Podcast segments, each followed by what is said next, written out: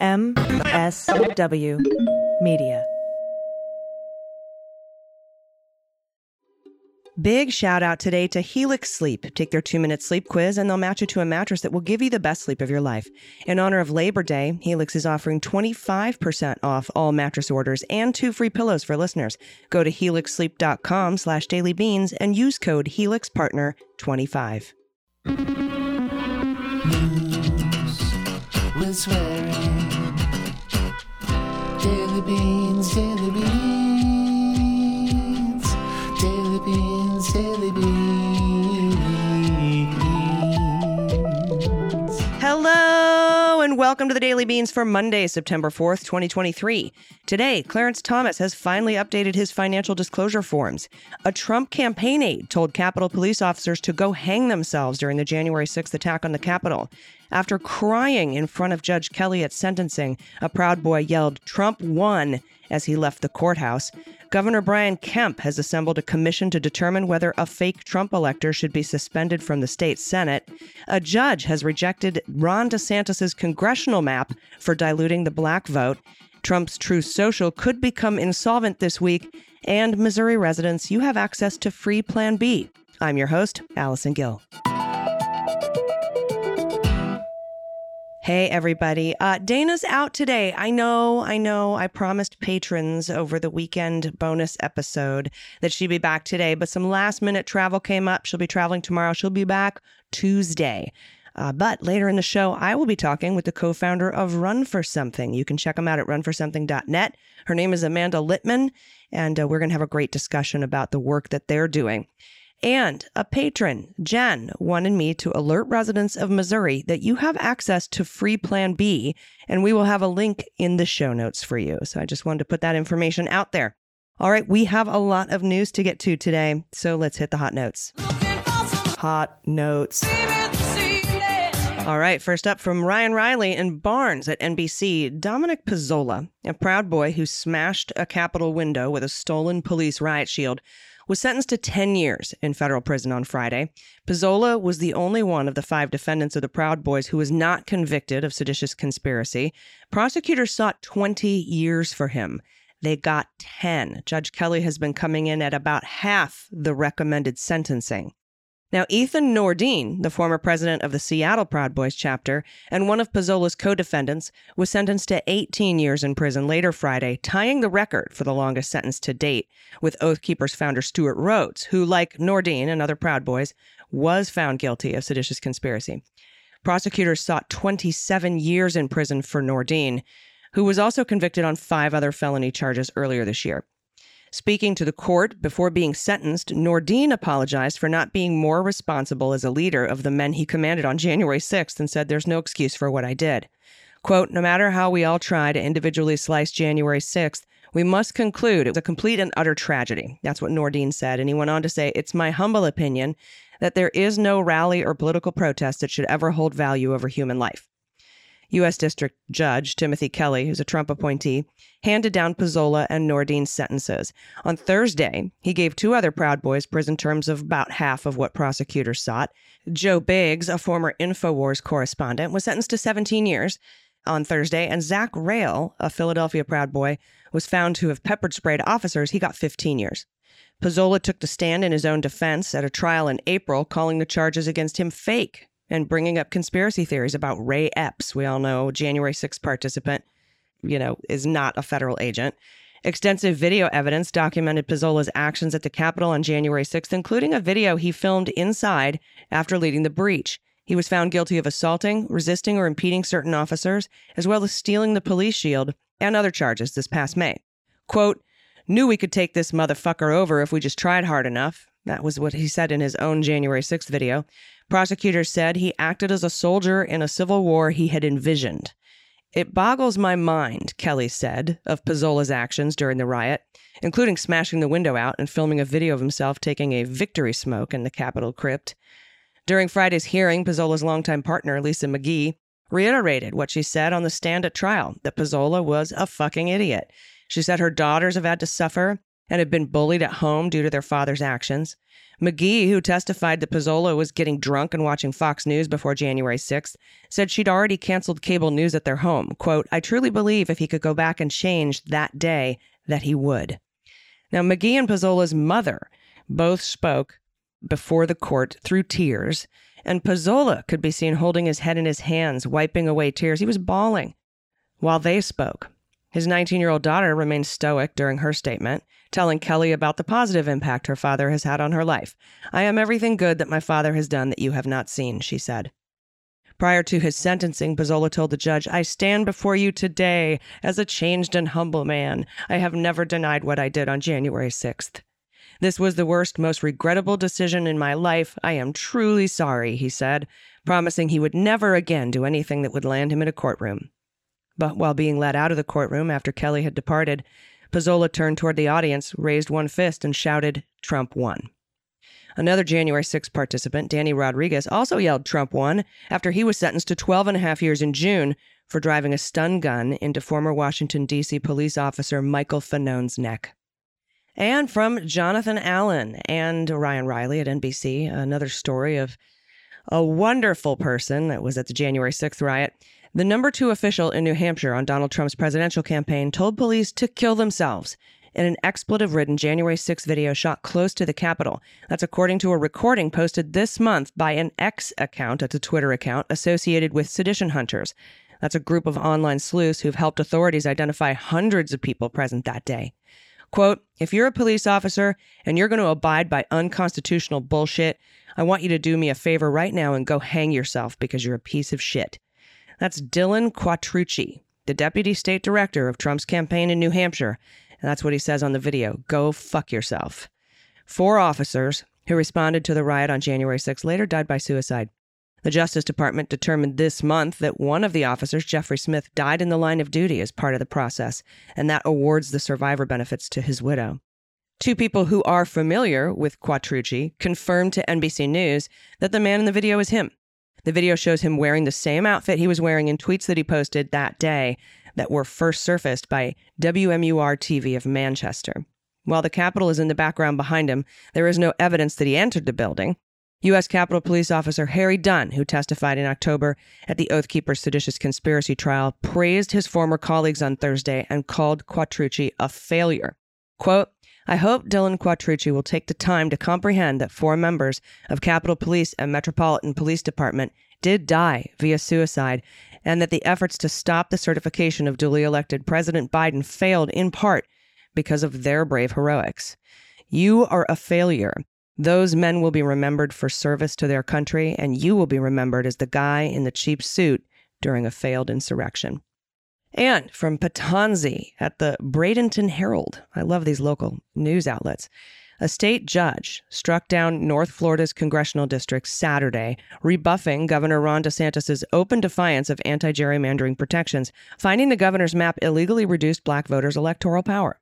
DeSantis had wagered that the state's Fair Districts Amendment against the U.S. Constitution, arguing mandatory protections for black voters, violated the Equal Protections Clause.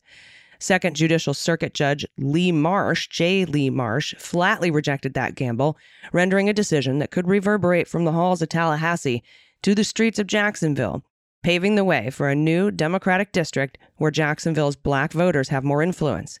Marsh refused to bite on DeSantis' claim that the state's Fair Districts Amendment violated the Constitution, saying DeSantis' Secretary of State and the legislature didn't even have standing to make such an argument.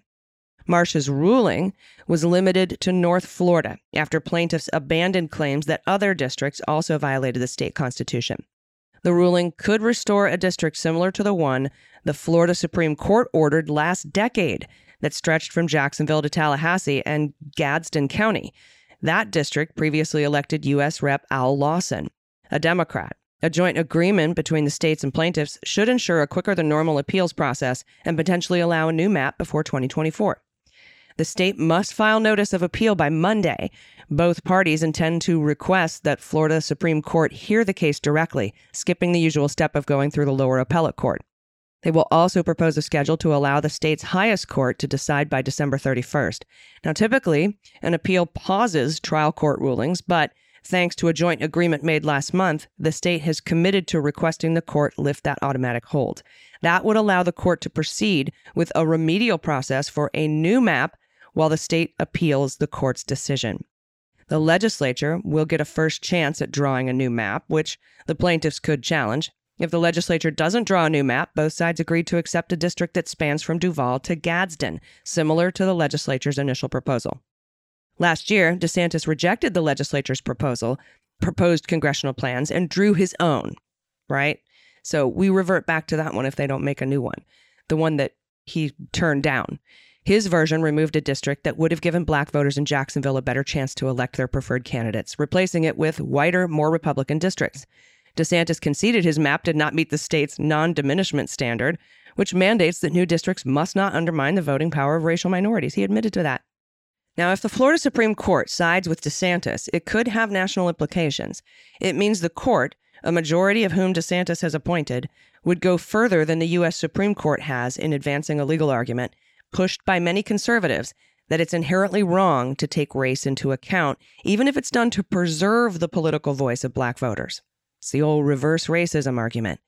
DeSantis' veto of the initial map and the GOP controlled legislature's decision to adopt his new one sparked a historic protest in Florida in the House, where Reps Angie Nixon, a Democrat of Jacksonville, and Travaris McCurdy, a Democrat in Orlando, led a sit in to disrupt the proceedings. After that protest, DeSantis vetoed all of Nixon's appropriations in the current budget, and legislative leadership put her in an office in the basement in the Florida Capitol. And from the Atlanta Journal Constitution, Governor Brian Kemp appointed a three member panel to assess whether a Georgia legislator who served as a fake elector should be suspended after he was charged as part of what prosecutors call a vast criminal enterprise to overturn Trump's 2020 defeat.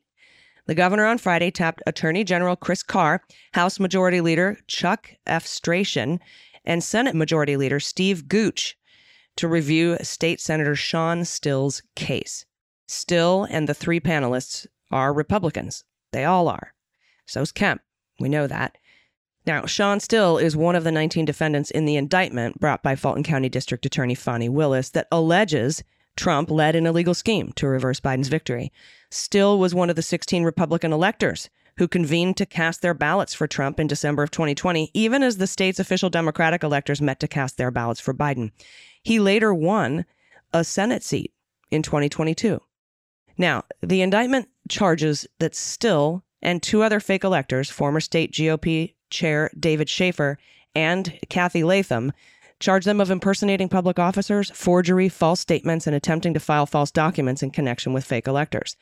Each has said they did nothing wrong. All three have asked for their cases to be removed to federal court, arguing that because they were contingent electors, they are somehow federal officers. Under Georgia law, Still could be suspended from the Senate while the case is pending. The commission is required to provide a speedy hearing under state law and produce a written report within 14 days. If the commission determines the indictment relates to or adversely affects the administration of Still's office and the public is adversely affected, Kemp is mandated by state law to suspend the public official immediately. Still's indictment has added to a fraught environment in the state Senate, where normally congenial GOP colleagues have been engaged in a bitter back and forth over efforts to punish Fani Willis for bringing the charges. So, who thinks these three Republicans will suspend this one Republican?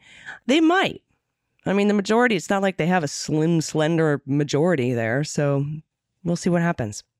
And from Harwell at the Washington Post, when former President Donald Trump's media startup announced in October 21 that it planned to merge with Miami based company called Digital World Acquisition, which I will refer to DWAC from now on. The deal was an instant stock market hit.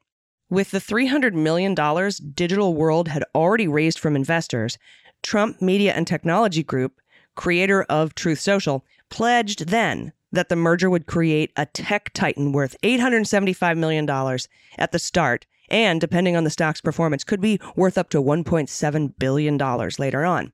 All they needed for the merger to close was that thing, was a process that Digital World, in a July 2021 preliminary prospectus, estimated would happen within 12 to 18 months. They just needed the merger to close. Quote, Everyone asks me why doesn't someone stand up to big tech? Well, we will be soon. That's what Trump said in a media statement that month. Now, almost two years later, the deal faces what could be a catastrophic threat With the merger stalled for months, Digital World is fast approaching a September 8th deadline for the merger to close and has scheduled a shareholder meeting for Tuesday in hopes of getting enough votes to extend the deadline another year. Now, if the vote fails, Digital World will be required by law to liquidate and return $300 million to its shareholders, leaving Trump's company with nothing. Nothing from the transaction. Now, for Digital World, that would signal the ultimate financial fall from grace for a special purpose acquisition company, or SPAC, that turned its proximity to the former president into what was one of the stock market's hottest trades. Its share price peaked in the first hours at 175 per share. It's down to about $14 now. Digital World's efforts to merge with Trump Media have been troubled from the start, beset by allegations it began its conversations with the former president's company before they were permitted to under SPAC rules. Then, in the past year, its issues became more pronounced. Its chief executive was terminated by the board. A former board member was arrested on charges of insider trading, and the company agreed to pay an $18 million settlement to resolve charges that it had misled investors and given false information to the SEC. Trump media has blamed the SEC for the deal's troubles, saying in a statement last year that the agency had worked to sabotage the merger for political reasons with a bureaucratic black hole of inaction. Okay.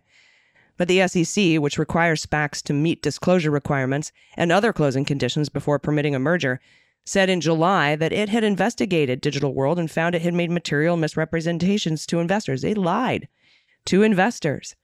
And now we hear that potentially $8 million of money that infused to, to hold this thing up probably came from foreign bad actors. In filings dating back to its September 2021 IPO, Digital World executives said they had not participated in merger discussions with any companies, and that turned out to be a lie. In agreeing to pay the $18 million settlement over its lies, if the merger closes, Digital World said it would revise its registration statement, known as a Form S 4, to correct the inaccuracies. The company has yet to resubmit that revised document. In a separate filing, Digital World said it was also not ready to file two required quarterly financial reports covering the first half of this year, saying it couldn't complete them in time without unreasonable effort or expense. It had sparred with its former auditors in SEC filings and letters over who's to blame for the missing information. Now, Digital World also is late in filing two required quarterly financial reports with NASDAQ Stock Exchange. Adding that NASDAQ has given the company until November to file the reports or they'll be delisted. Now, Truth Social has attracted a relatively meager following. Though Trump media projected in 2021 investor presentations that it would have 41 million total users by the end of the year, usage estimates from SimilarWeb, that's a data firm that analyzes web traffic, suggests it's a long way from reaching 41 million users.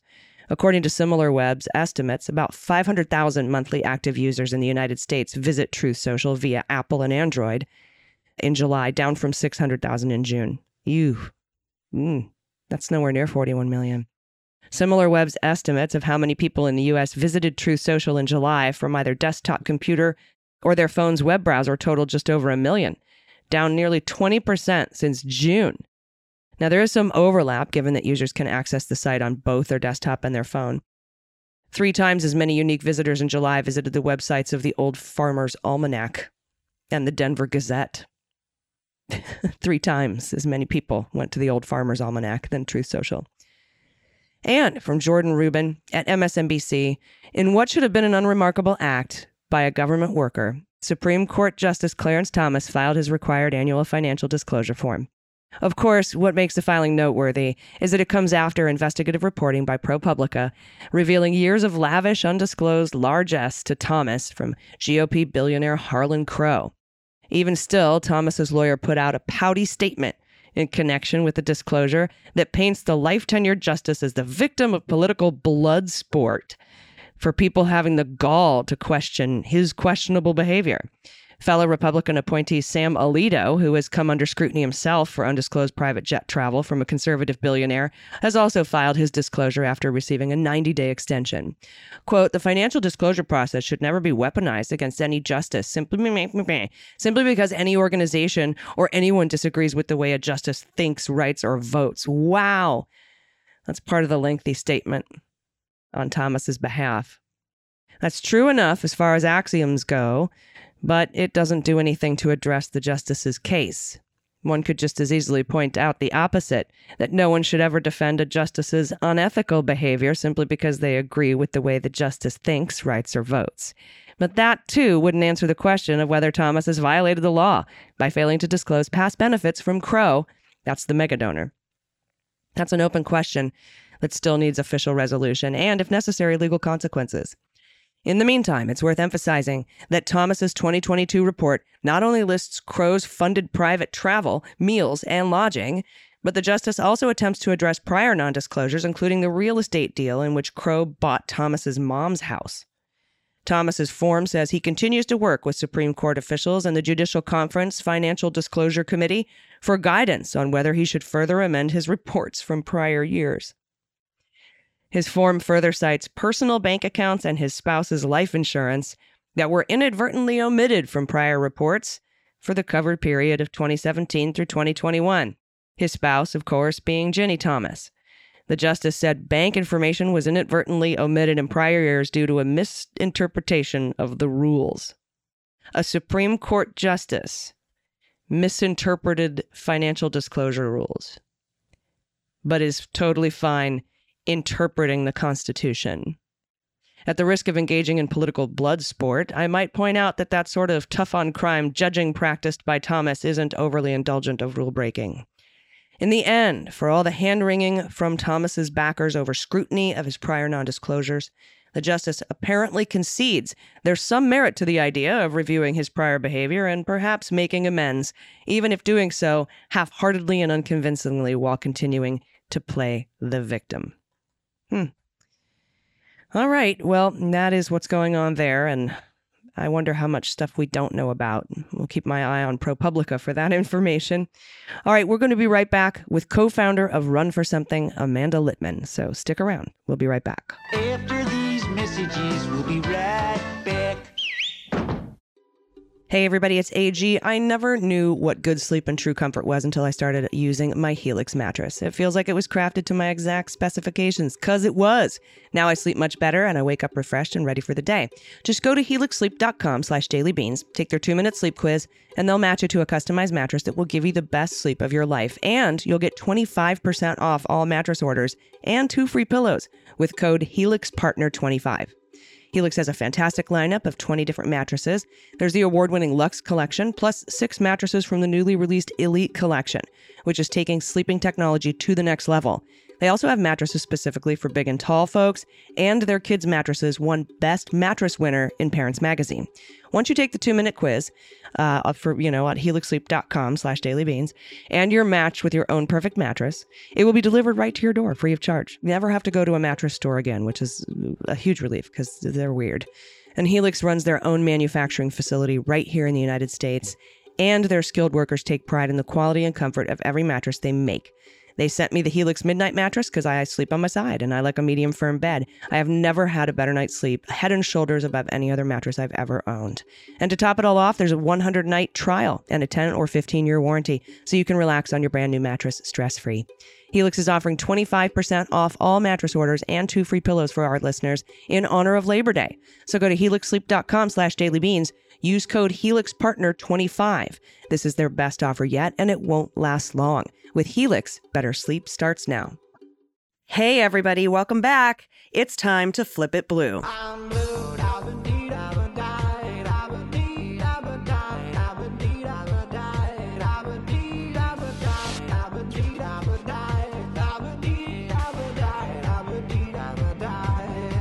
And joining me today is the co founder of Run for Something. She also writes at runforsomething.net. Please welcome Amanda Litman. Hi, Amanda. Hi. It is really good to speak to you. The, the amount of work and the things that you've done uh, over the past five or six years have been truly inspiring. And uh, I, I was excited to speak to you today because I know we're gearing up for 2024. Tell me a little bit about what prompted you to sort of create Run for Something and, and sort of the, the path that got us to where we are today. Happily. So, Run for Something was born of the ashes of the 2016 election. Um, I worked for Hillary um, a bunch of campaigns before that. Uh, about a week after election day, I started hearing from friends from college. Hey, Amanda, I'm a public school teacher in Chicago. I'm thinking about running for office. What do I do? You work in politics, you know this world. Tell me where to go.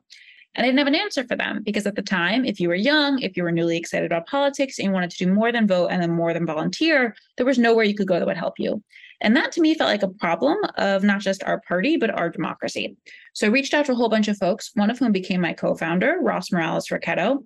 We wrote a plan and we built a website and we launched run for something on Trump's inauguration day, thinking this would be a really small project to recruit and support young, diverse progressives to run for local office.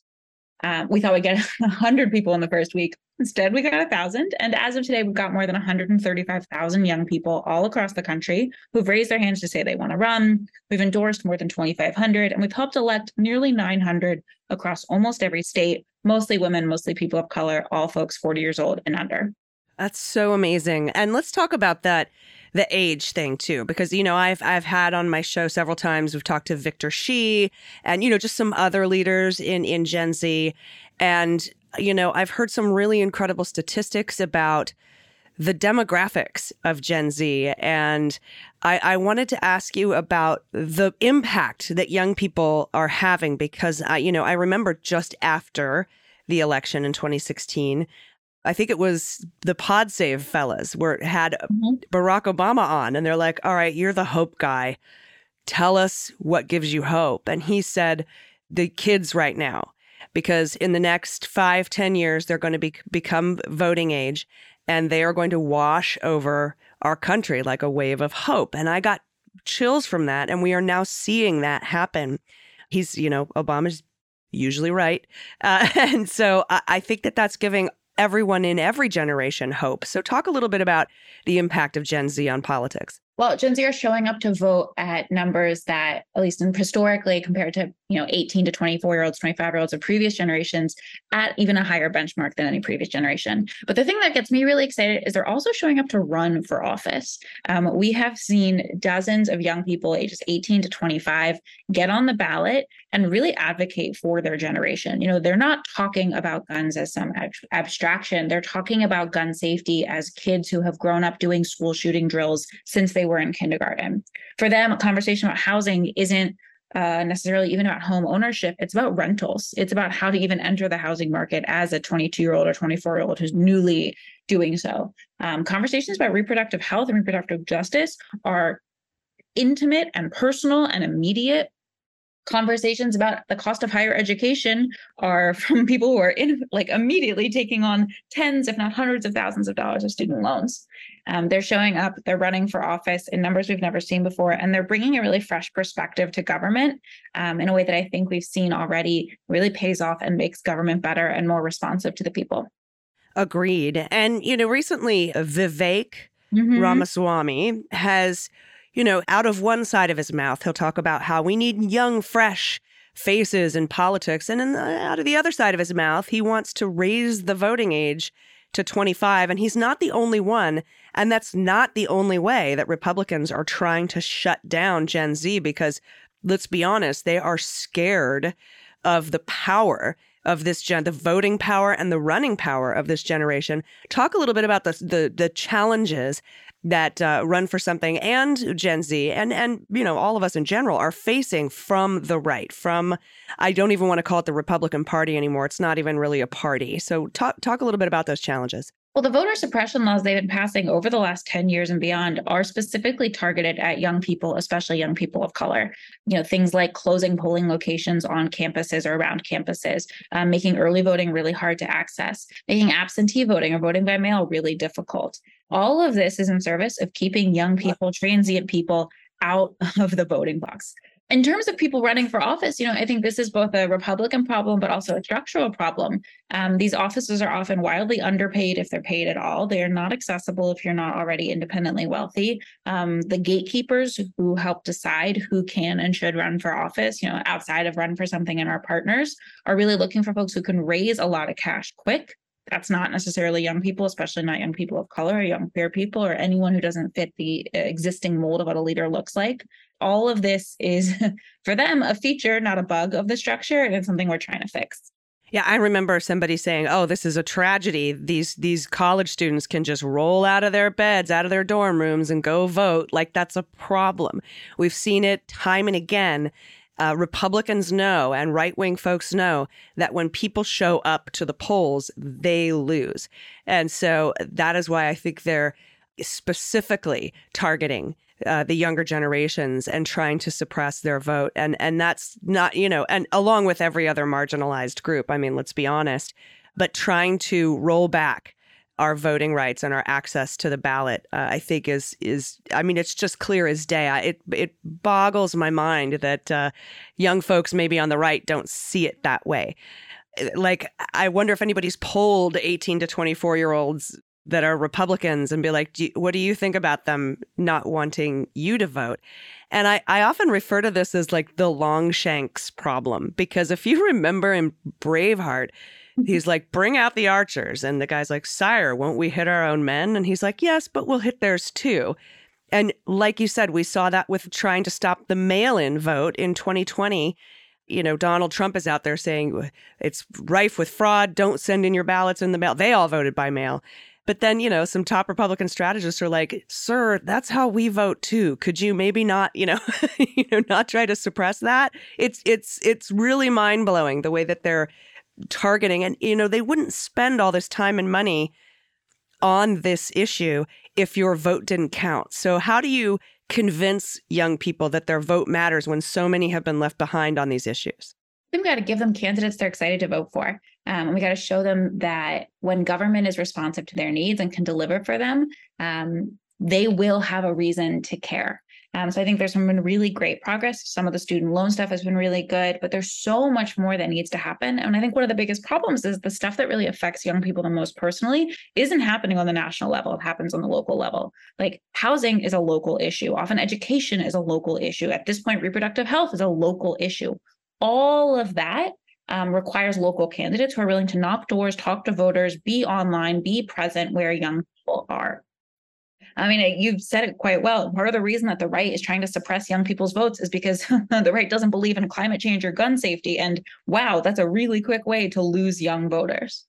Yeah, and let's talk about some of those issues that that really hit that generation specifically. You you've touched on gun safety, you touched on uh, reproductive rights, uh, but I also want to touch on uh, the climate crisis because I do know that even aside from uh, local progressive voters, which is where you're focused, even on a national level, so much support from Gen Z for President Biden for his uh, you know Inflation Reduction Act, which is poorly named. It should be the climate crisis bill, at least, but let's talk a little bit about that because, you know, me at 50, I'm like, okay, well, my time on this earth is on the downside slope, right?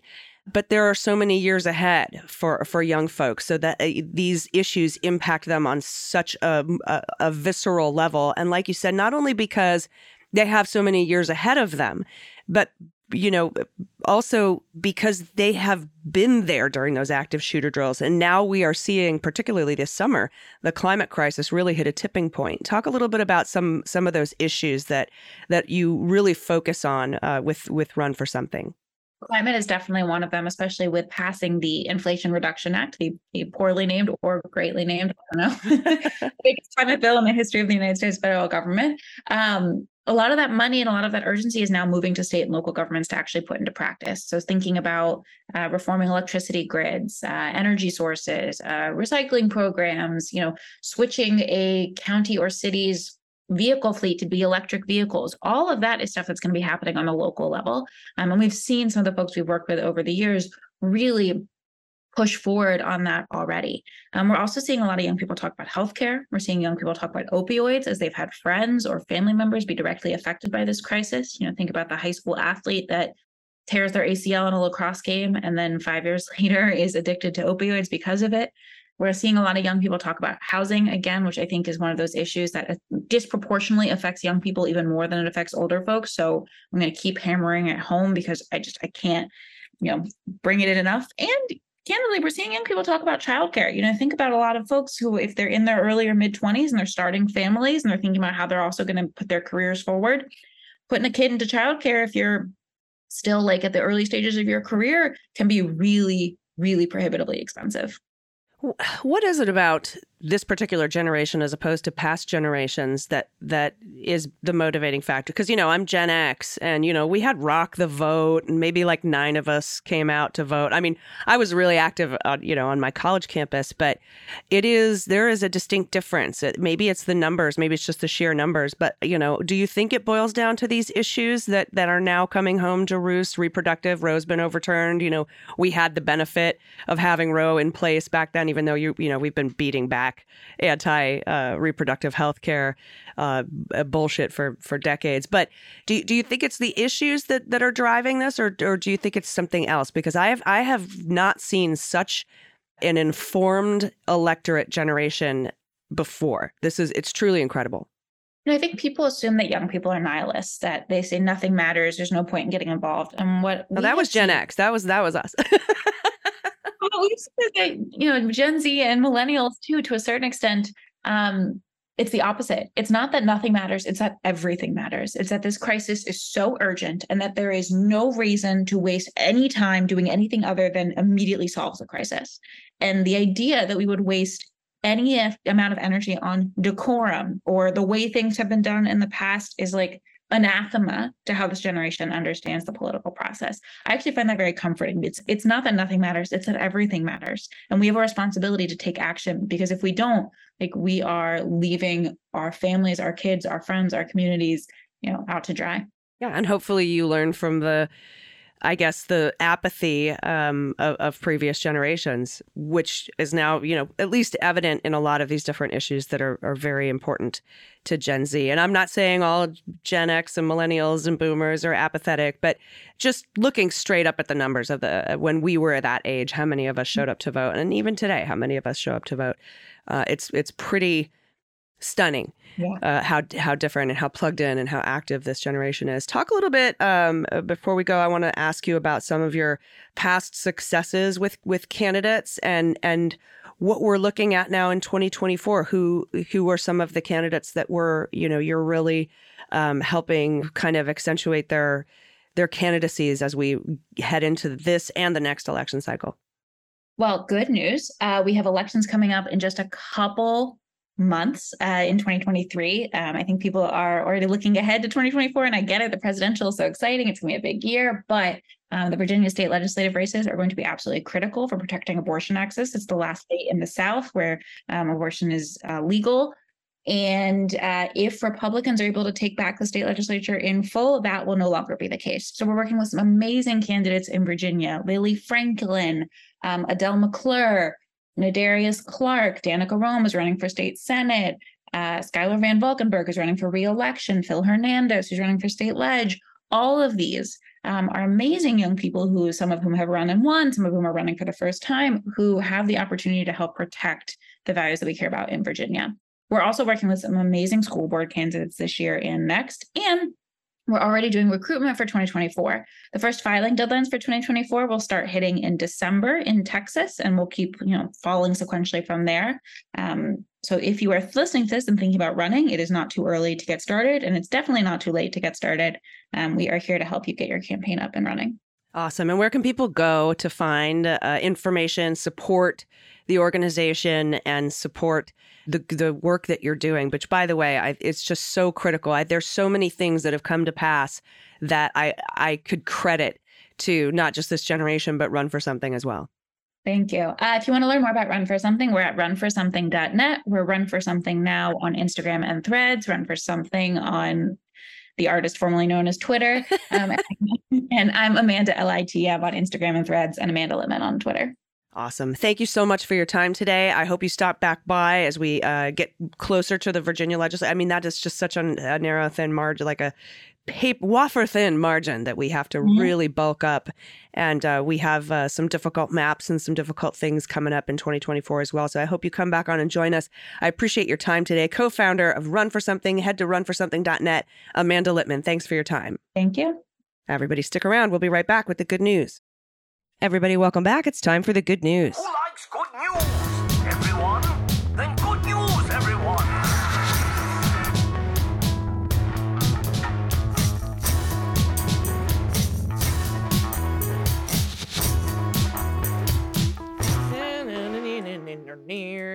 Good news. Good And news. if you have any good news, confessions, corrections, baby pictures for Dana, she'll be back Tuesday, frog orgy photos for me. Actually, we both like both. Uh, shout out to a loved one. Shout out to an adoptable pet in your area if you can't pay a pod pet tax. Or a shout out to yourself. I want to hear what you're doing that you're proud of. Um, Whoopi stories, what the mutt, what the heck wine, find the cat, whatever you want to send to us. You can do it by going to dailybeanspod.com and clicking on contact. All right, from Jen, pronoun she and her. Two years ago, I decided to get my MBA while working full time and taking care of my family. A year ago, I took the step to end my marriage and reclaim my happiness. Today, I'm a divorced MBA graduate with a 3.94 GPA and in a promoted role at work in a great relationship, but most importantly, I am happy. For any Beans listeners who doubt your strength to make uneasy changes, it's like Nelson Mandela said it always seems impossible until it is done. Jen, high fucking five on that. All of those things the MBA, the divorce, in a great relationship now. I love this so much. In a good role at work. It's like, it's, it's very, very familiar to me. so, congratulations. And you're right. It always seems impossible until it's done. Now, Devin, pronouns they and he. Hello, Beans Queens. It's your friendly non binary rat lover swinging in with a correction this time. Last week, stated the Nashville shooter was a trans woman. Unfortunately, this is a misconception that was widely spread through news sources due to the reporting officer not understanding the terminology with a side dish of transmasculine invisibility in the media. The shooter was a trans man. He was shown to use a masculine name in his social media profiles. As a trans masculine person, it gets really frustrating that the media pretends that trans women are the only type of trans people that exist. I know you didn't intend to make this error, and I appreciate all the hard work you do to uplift and support the transgender community. Yes, Devin, we were just reading from this story. Thank you for this correction. Uh, lightening up the end of my submission with some pet tax. Another one of my beloved rats, this little heart thief, is Lothric, Pop Tart box for scale. Seen also squishing him in that box is Patches, the best of friends. Oh, big babies. Oh, so cute. Dude, now I want a Pop Tart. Oh, look how adorable. It looked like my rat, Maleficent. Thank you for sending that in, Devin. I really appreciate that correction. And I'm going to actually uh, go find the article I used to source that and let them know as well. All right, next up from Anonymous, pronouns he and him. Greetings, Beans leaders, and welcome to the 91 Felonies Age of Schadenfreude. Last year, I sent a pic of our shaggy white doodle, which the awesome iNaturalist app incorrectly identified as a lion's mane mushroom. According to my wife, who took the photo, our dog found Jesus tonight. Oh, so great. There's like a, if you if you can't see this photo, it's this um, adorable dog but there's like a light, a sunbeam coming in through the window right into the dog's face. Oh, yeah, you just can hear the the choir singing. so wonderful. Thank you for that, anonymous. Next up from Jake, pronouns he and him. I'm a kitchen table listener, first time writing because you put the call out for good news. Thank you, Jake. This is for the comic book nerds out there. I'm a huge comics fan, and I made comics and animation for a while before I became an art teacher in New York City. Well, during the pandemic, I called up an old inker pal who also teaches art and we decided to revive a sci fi project we were going to collaborate on 20 years ago. I love this.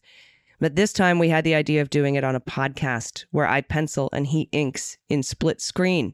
How cool! We launched the first episode May 2022 and have met weekly for an hour to draw and ink as we chat about the details of the story and the art and the larger world of comics. The podcast now has over 70 episodes online, and we also started a second series called Comics That Influence, where we gush over the cool comics and artists that inspire us. So the good news is we recently completed our first six page sampler and now have something printed and available to promote the project, which will eventually become a comic and then a full graphic novel when it's all done. We have also realized that we seem to be the first and only ones making a comic live on a podcast and would love to see others do the same. The comic is called Turbo Pit Fighter, and it's about a strong female in a dystopian 23rd century after a multi trillionaire family conquered the government and obliterated all the big cities. That sounds eerily possible. Um, haunted by specters from her past, quote, a rare mutation takes Turbo immune to the radioactive contamination, growing into a fiercely pumped scrapper who survives the post apocalyptic wasteland one deathmatch pit fight at a time. But when a rigged match turns into a deadly siege, Turbo rescues the stunning trophy girl and the unlikely duo make a harrowing escape, evading marauding berserkers at every turn on their way to the ultimate showdown as they uncover the horrific truth behind the fall of humanity. Awesome. This is a cover art. Would be happy to send you the mini comic if you like. This is amazing art. Now, I also want to know where to find your podcast, Jake. Maybe do we just look for do we just look for Turbo Pit Fighter? Or does the podcast have a name? Send that to us uh, because I, I want to watch that. But this art is incredible. Love this. All right, next up from Lillian G, pronoun she and her.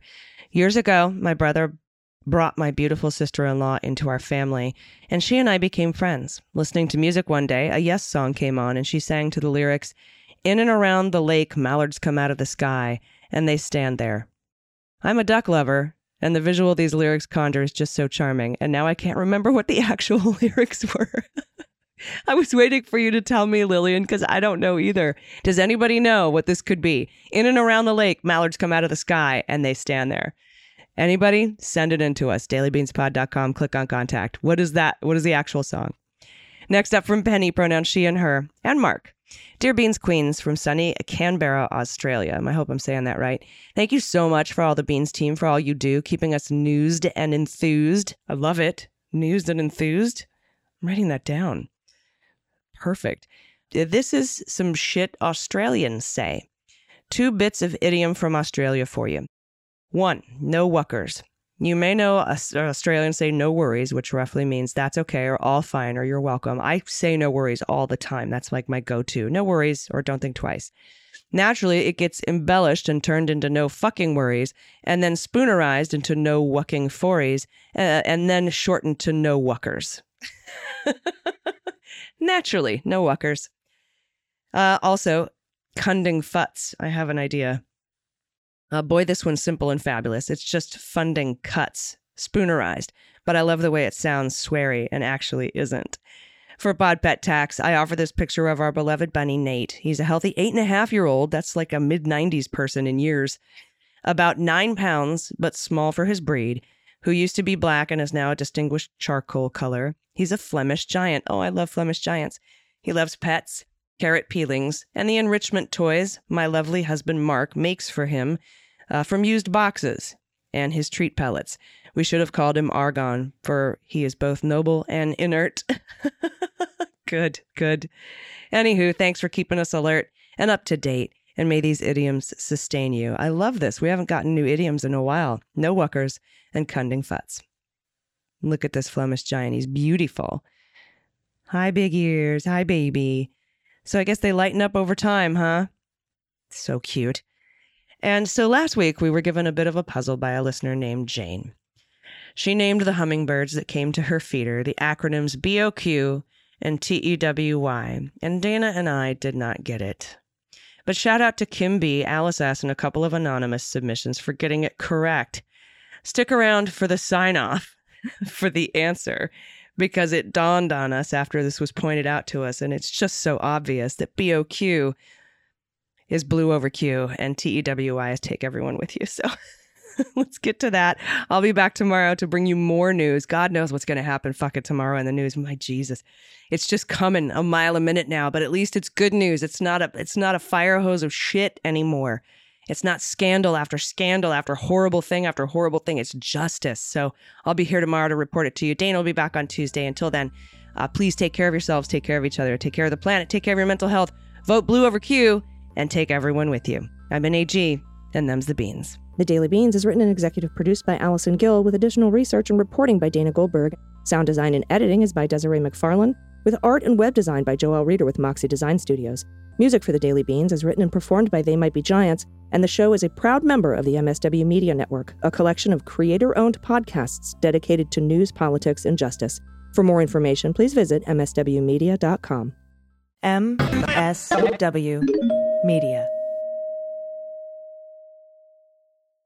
Hi, this is Jon Cryer, and I am hosting a new seven part true crime podcast called Lawyers, Guns, and Money that'll challenge everything you think you know about U.S. covert operations and presidential misconduct.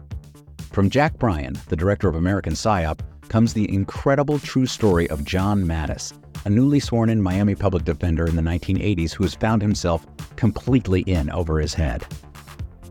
I step off the plane, and there is a van with a couple guys with Uzis. And one of them in broken English said, Welcome to Bogota, John. Mattes's first felony defendant has been arrested for having a machine gun and tells Mattis a dangerous secret. He was shipping arms into Central America on behalf of the CIA. As a first time lawyer, I want to act like I know what I'm doing. But with the help of a Colombian drug smuggler, How much money the CIA raised by hitting up drug dealers? A lot of money, millions of dollars. an Alabama mercenary, They were prepared to die to the last man. I saw this in them. I saw the fire in their eyes. And they made me their war chief. and a newly elected senator, John Kerry. We are looking at allegations of drug running, gun smuggling, conspiracy to commit murder and murder itself. He'll fight to free his client The judge said, Show me in a courtroom how we were at war. expose an illegal war being run by the White House, I mean, I wanted him involved, but I didn't want to be on record as doing it. and somehow stay alive in the process. I just escaped a kidnapping by the CIA in Costa Rica. This is Lawyers, Guns, and Money. So you have a man in an Armani suit standing on the bow of a boat with a rocket launcher and says, If I lose sight of you, I will launch. You will be vaporized. Available everywhere starting October 29th, or get it ad free and early starting October 22nd at lawyersgunsandmoney.supercast.com. There you'll find bonus episodes along with exclusive content. Subscribe now.